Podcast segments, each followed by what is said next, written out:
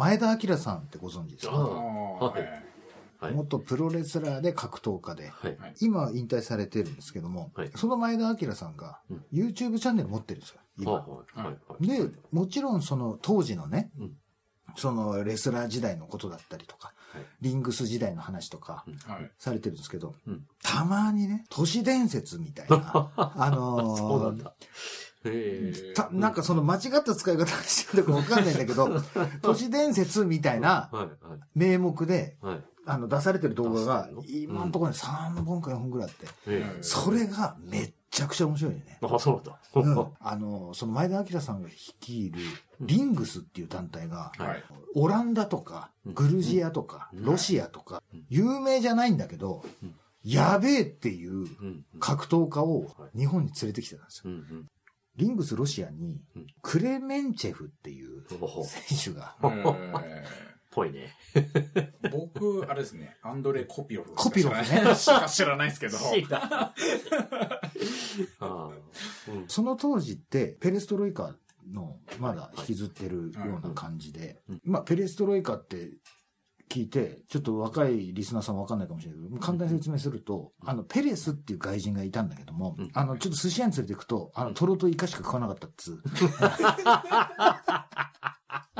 まあまあまあまあ、それはさておきね。ちょっとなんか世界情勢というか、ロシアとか荒れてたじゃないですか、なんか。はい。そこで、アタッシュケース型のうん原子爆弾っていうのがあったっていう話が出たんだけい。ど、それが5個っていう説と10何個あったっていう説があったらしいんだけど、うんそれが失踪したっていう話になって、はいそのクレメンチェフとか、そのロシアンマフィアって言われてる、その周りが国際指名手配をされたと。はい指定されてしまって。うんで、イラク、シリア、北朝鮮、うん。そっちにそう売られたんじゃないかっていう話になって、そんな時に、なんかそのクレメンチェフがなんか誕生日かなんかで、うん。ちょ、ロシアに来いよ、みたいな感じで、うんうんで、行ったんだって。うん。そしたら、もうあの、大理石の一枚板のすごいところにうん。金のシャンデリアがあって、はい。そこのど真ん中にあの、真っ白いスーツ着たクレメンチェフが座ってて、はい。で、おお来いよって言って、うん。で、いやなんかあの、前田さんが、まさかお前らじゃないのかうん他に、その指名手配されてるのがなんとかなんとかってやつと、なんとかなんとかってやつと、なんとかなんとかっていうやつがいてって言ったら、うんああ、あそことあそこにあそこ、うん、それ誰々と誰々と誰々だからってって、うんそこにいたんだって、その全部。はだから、もうなんかすげえ金持ってるんだよ。あ。うん。で、もう施設軍隊みたいな、うんヘリ、ヘリからもう、もう全部軍隊みたいになってんだって何で。もあった。結局、うん。ただ日本に来た 格闘家だったはずが、うんただのロシアンマフィアで、うんうん。で、最終的にうん。プーチン政権に変わって、もうバッチバチ片っ端から暗殺してって。うんうんで、結局、クレメンシェフも、あの、完全防弾の車に乗ってた。で、山奥の要塞みたいなところうんに住んでたみたいなんだけど、うんそこで完全にそうタイヤもなんか撃たれてもパンクしない。はあで、全部ガードがついたうん装甲車みたいなのでうん帰ってたの、家に。うんはい。運転するのに差し障りないっていう、うん本当にスコープ上の見るためのフロントガラスにそういうのがついてたんだけど、はい。その隙間に16発だか撃たれて射殺されたんです。うわーうわーと思って。うわだね。で、そんな話なんか僕子供の頃に普通に試合を見てたから、そんなの分かんないじゃん、大人の世界なんうん。か。はい。で、それを今更ながら、淡々となんか、あの、そうなの、あの、なんだかグルメチェルでやついていて、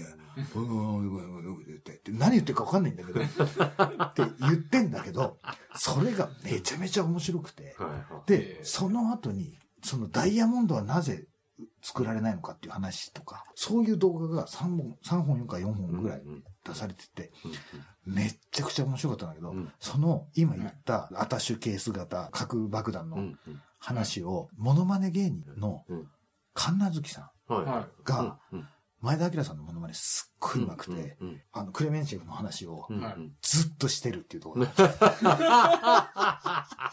ずっとモノマネしてる。ずっとモノマネしてる。それが、すごい細かいところまで似てて。めちゃくちゃ面白いんですよ。で、その、もちろんその前田明さんのうんその話も面白いんだけど、うん。それを見てうん、その矢継ぎ早にうん、その神奈月さんのやつも見ると、より一層面白くなりますよ。え、ちょっと待って、録音してんのこれ Litchi Pocket Radio Litchi Pocket Radio です。はい。今日も私、洋食器、和食器、グラスのスペシャリスト、カニ将軍アキラと地獄の道化師サンバと、眠らないペットセメタリー、ロッキーでお送りします。はい。はいはい。えっ、と、今日は、名犬ゼウス、あの、お誕生日で、はい今、はい特別なご飯を食べご飯を食べてますね。はいあれは、あれかな？アタッシュケース型の、のビタワンかな？僕、10代の時に、はい。稲川淳二さんの。怖い話を聞いて。その中で、最も気に入ってた3本の指に入るお話の一つで、はい。大川工業の若手の話っていうのがうんあったんですよ。はい。ビデオかテレビ放送かでも聞いたことあったのと、はい。当時売られてた文庫本みたいな活字でも読んでたんで、はい。もうすごい思い入れがあるんですよ、はい。ただ登場人物が、うん。あのー結構有名な方が出てくるということなのかわかんないけど、まあ映像だったら P だったりとか、はい。活字だったらなんかそのバツバツバツみたいな感じで、はいはいあの誰かわかんなかったんですよね。はい。で別になんかその子供だったから、うん。その別にフルネームで出されたところでわかんねえだろうみたいなところがあったんですよね、はい。でまあそれでもすごい面白かった話なんですよ、というのも結構有名な話だからみんな知ってるかもしれないんだけど、うん。知らない人がいるかもしれないんでちょっとざっくりとね、はい。お話しさせていただきますと、はい。あのー大川工業っていうところのはい。若手がはい。マンションをうん借りることになったんですよ、ただ無名で売れてないんで、うん。家賃払うことはできるんだけど借りるのに保証人がいるとそれで大川総裁が保証人になったと、でお前なんか、ん何？ど、どんなマンションなんだよ。そこそこ立派なマンションなんだけど、なんか随分安いね。うんまあまあまあ、いいよ。保証人になって、その若手は住み始めたんですね、そこに。はいある晩から、はい。しょっちゅう同じ夢を見るようになったんだそうです。はい。というのも、うん寝てると、誰かいんのかっていうので、パッて目覚ましたんですって。はい。隣の部屋に明かりがついてて、はい。はい。なんか誰かいると。うん。ざわざわざわざわしてると。うん。で、起きて、むくっと起き上がって、何よって言ってうん、行ったら、3人の男がいるんです。ははあ。で、3人の男がうん、麻雀い。やってる。うん、あ、お前も来いお前も来いよえ？で、うん。行ったらうん、そこに、あの、亡くなられた渥美清さんと、ー。はい。高倉健さんと、うん。で、もう一人がね、あの、すごいし知ってるんだけど、うん。あの、ななんかなんだっけ、この人、な名前出てこねえやっていう人が、うん。いてその彼がそこに参加して、4人でうん麻雀をしたんです。はい。はいで、ふって気づいたら、うんあの、ベッドで目覚めてて、お夢だ。はい。随分リアルな夢だな。はいそれが続いて、何なのかな、これ。まあ、でも特に、ね、特段害があるわけじゃないしな。うん。まあ、そこで過ごしてたそうなんですよ。はい。はいで、その贅沢にも慣れた頃に、うん。うん。今度は、中古車欲しいよと。はい。はいはい。うん移動するのに、うん。足が欲しいっていうことで、うん中古車って安い車でもいいからって言って、車を買おうとしたんだけど、うんまた同じようにね、うんあの、お前じゃあ、その車買えないってことで、また大川総裁が入ってうん、保証人になってはい、中古車を買ったんだって。で、それで、またその中古車持って、お前またマンションに住んで車まで持ち上がってお前なんかって言われながら楽しそうに過ごしてたら、はい。ある日、うん。あの、交通事故を起こしまして、はい。はい交通事故って言っても、なんかガードレールにちょっと突っ込んじゃったぐらいな感じで、で、とりあえず事故処理するのに、うん。あの、おまわりさん呼んで、はい。その調書書くのに、はい。あの、ちょっとこの書類作るのにこれ書いてくださいみたいな感じで、はい。いろいろやってて、どこにお住まいなんですかっていう話をしてたら、はいはいあれ？そこってあの有名なとこじゃないですか。え、何がですかって言ったら、あれでしょ？って殺人事件あった とこでしょ？って、え？ー、って言って、言っちゃう。何？え、何が？って。え、知らないんですか？そこに住んでてって。なって、ええ。その10代の時に聞いてた内容ではですよ。うん。はい。そこに、あの、とある芸人さんがうん。愛人に刺し殺されたっていうマンションらしいんですよ。はい。で、それが、まさに事件があった部屋だったらしいんですよ。まあ、もちろんその安かったっていうのは多分そういう理由だったのかちょっとわかんないけども。で、ああ、そうだったんだ。すぐに大川総裁にバーって電話かけて、はい総裁わかりましたよってあの夢で麻雀やってて、その亡くなられたその渥美清さんと高倉健さんと、もう一人あのね、有名なんだけど、あの顔顔が出てこなかったって、あの人が P さんだったんですよ。怖え、みたいな。うん。だから20年以上前にうん、僕がこの話を初めて聞いた時のね、はい印象が。うん。で、ところがね、うんこの時を経て、はいあのーもうネット社会で、はいそのいろんな情報っていうのが簡単に見れるようにななったじゃないですか。そうですねはい。コロッケ、清水明、はい。栗田寛一、はい。ビジ BG4。フォー。はいはいその4組ってうん、なんて呼ばれてました、モノマネしてんのだね。そうですねでしょ？うん。はい実はうん、モノマネしてんのって、その前にいたらしいんですよ。知ってた？知らない。わその世代的にはい知らなかったんだけど、うん。その、ちょっとみんな、全員の名前は把握してないんだけど、うん。はい。その元祖モノマネしてんのっていうのがいたそうなんですよ。で、その中にうん、佐々木努さんっていう人がいた。なんか結構売れてた人らしいんだよ。うん。はい。その人が愛人にめった刺しに刺されたのが、はそこの部屋だったっていうこと僕、そのお話なんでおっかないというか、うん。興味持ったのは、うんその亡くなられた渥美清さんと高倉健さんともう一人誰かわかんないけど有名な、まあ、顔は知ってるんだけどっていう、その羅列が。なんかその意味わかんない感じってあるじゃうん。ない、全く関係ない、何の脈絡もない感じっていうのが夢で毎回出てくる。でうん、それが怖かったのに、うん。なぜその話が、うん。あの、そこで殺人事件があった場所かっていうことが全然なんかその、唐突すぎて、はいうん。なんか子供ながらすごい興味はあったんだけど、うん。へーって言って、それでか勝手になんか終わってたんだけども、はいあの、実はその佐々木努さんって、その、ね、さっきも言ったように元祖、うん。モノマネしてんので、はいあの、生体模写というかね、すごいモノマネが上手な人で、うん。その人のうん。レパートリーが、渥美清、高倉健、この辺りのうん。モノマネで一世を風靡してたらしい。はあ。はあ。あへえ。いえ。それを聞いて、ええ。俺すげえゾワーっとして、うん。うん。きますねこれははその佐々木努さんって。めちゃめちゃギャンブラーで、人気はあったんだけど、うん。その稼いだ金全部ギャンブルにつぎ込んで、もう本当にその飲む打つ買うの、はいはもう破天荒な生活をしてて、うんで、奥さんと子供がいたんだけど、うんもうそこでももう、ま、全く機能しなくなっちゃって、生活。い。はい。で、あの、家族を捨てて、うん。そのとあるとこの、なんかあのーそれこそ、なんだっけな、ポーカーゲームなんとかで知り合ったっていう。女性とうん。一緒に暮らすようになったそうなんですよ。ええそれがそこのマンションなんですよ。うん。うん。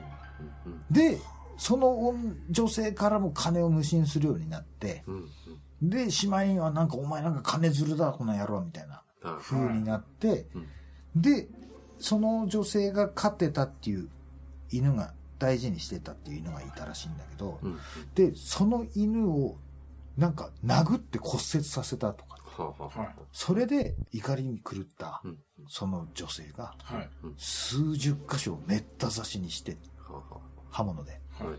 それで佐々木努さんは亡くなられたっていうことで、うん。で、その今、その前日した、あのーギャンブル教で、うん。もうすごかったっていうのがうん。あるんですけど、実は佐々木努さんの弟子っていうのがいたんですよ、当うん。時。はい。当時は売れてなかったのかわかんないけど、その弟子っていうのが、はい。神奈月さんだったんですね。ええはあ。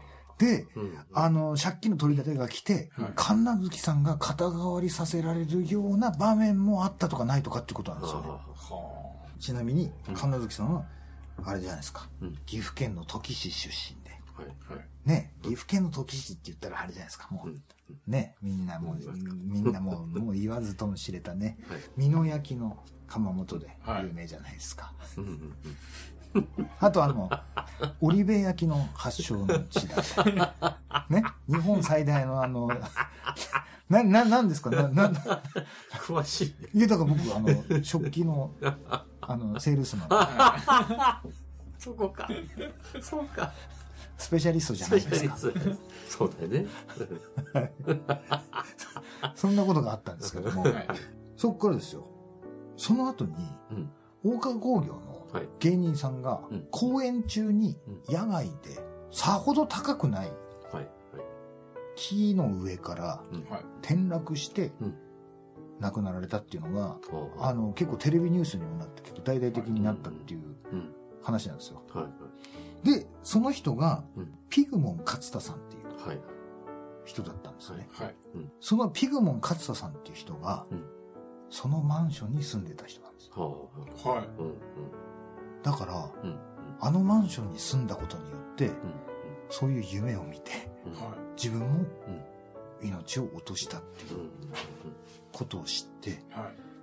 うわーと思って、うん。もうそっからその前田明のその話と、はい。そのモノマネをする神奈月と、その神奈月が、そうそうそう、佐々木勉の弟子だったとかっていう、まあ自分の頭の中で全部が繋がってって。怖い。すげえ怖えなっていううん話です。ね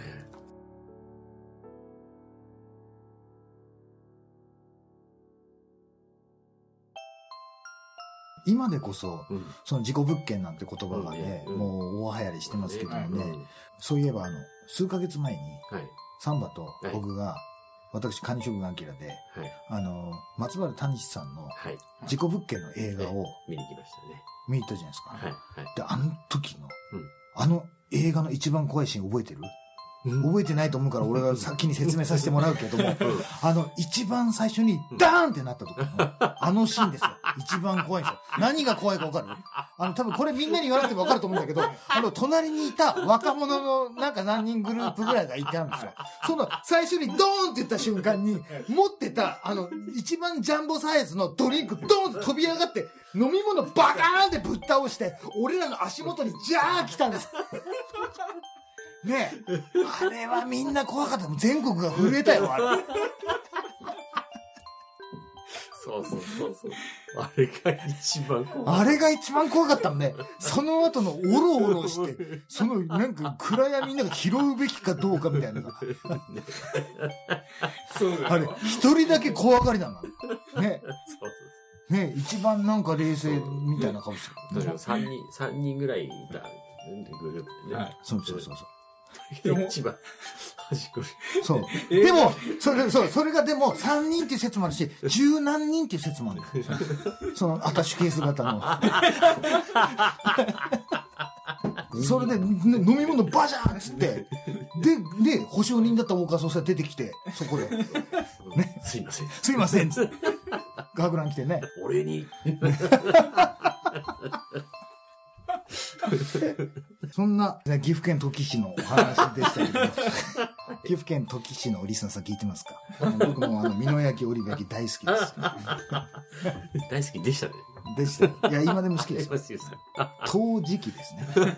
厳密にはね。ね日本の一番の生産量ですね。はい。はい。はい。はい。はい。そういうわけですね。はい。はい。えっ、と、そんなアタッシュケース型番組ではですね、皆様からのメールを募集しております。はい当番組への E メールアドレスは、e メール litchipocket アットマーク Gmail.com です。はい。スペルは litchipocket アットマーク Gmail.com です。こちらの E メールアドレスは、お聞きのシーサーブログ、並びにポッドキャストの方にもリンクが貼られております。はい。それから、 Litchi Pocket Radio Twitter っていうのをやっております。はい。毎日更新。 Litchi Pocket Diary というブログもやっておりますので、はいそちらもお願いしますというわけですね。はい。はい。そういうわけで今日は、はい。もう、いろいろ、全部が全部絡み合ってるっていう。はい。絡み合いましたね繋がってましたね。はい。いやそうだ。この前うん、借りようとして、ーはい。事故物件だったっつって辞めたっていう、あはいあの話、今、時間ない。はい。次回にする。そうだね。そうっすね。あれもやばかったけどね。ねえ、うんなんだかね。うん。ね大島テルで調べたえ。ら、がっちりだったからね。がっちりだったね。すごい集中してたね。確かね。だからね。はい。また、その話、後日ですか？はい。はい。A と B どちらを選びますか？何の話してんですか？意味がわかんないですよ、そん。な。はい。というわけで、はい。今日も最後までお付き合いいただき、はいありがとうございました。それでは今日も、ライチポケットレディオでした。桜金蔵の話で、はい。毎日夢に出てくる男がいて。ある日うん、家にその男来たんだって。ピンポンで夢でしか出てきたことない。うん。ピンポンっつって、うん。ガンと開けたら、来ちゃったってそのおおじさんにいる。起きちゃった、起きちゃったの？夢だけじゃなく、うん、夢だけじゃなくってうん言って。で、ちょっとね、あの、とんかつ持ってきたんだよね。うん。あれ、とんかつ？うん、ちょっと、なんか、の飲む？みたいな感じになって、上がり込んできた。の。はい。で、あ、ちょっととんかつ、いきなりそれ、ちょっと不格好だから、俺、ちょっとキャベツでもちょっと千切りするよって言って、はい。台所で、はいキャベツの千切りして、とんかつを添えて出したの。はい。で、食べてて、いやー、おじさん来たんだって言って、うん言ってる間に、ふーってもう、真っ暗で、あ、また夢だったんだと思って、うんあのおじさん夢でしか出てこないもんな、つって。で、そっから起き上がって、いや、ずいぶんリアルだったな、つって、うんあの、水飲もうと思って台所行ったんだって。そしたらね、うんキャベツ切ったのあったんだ。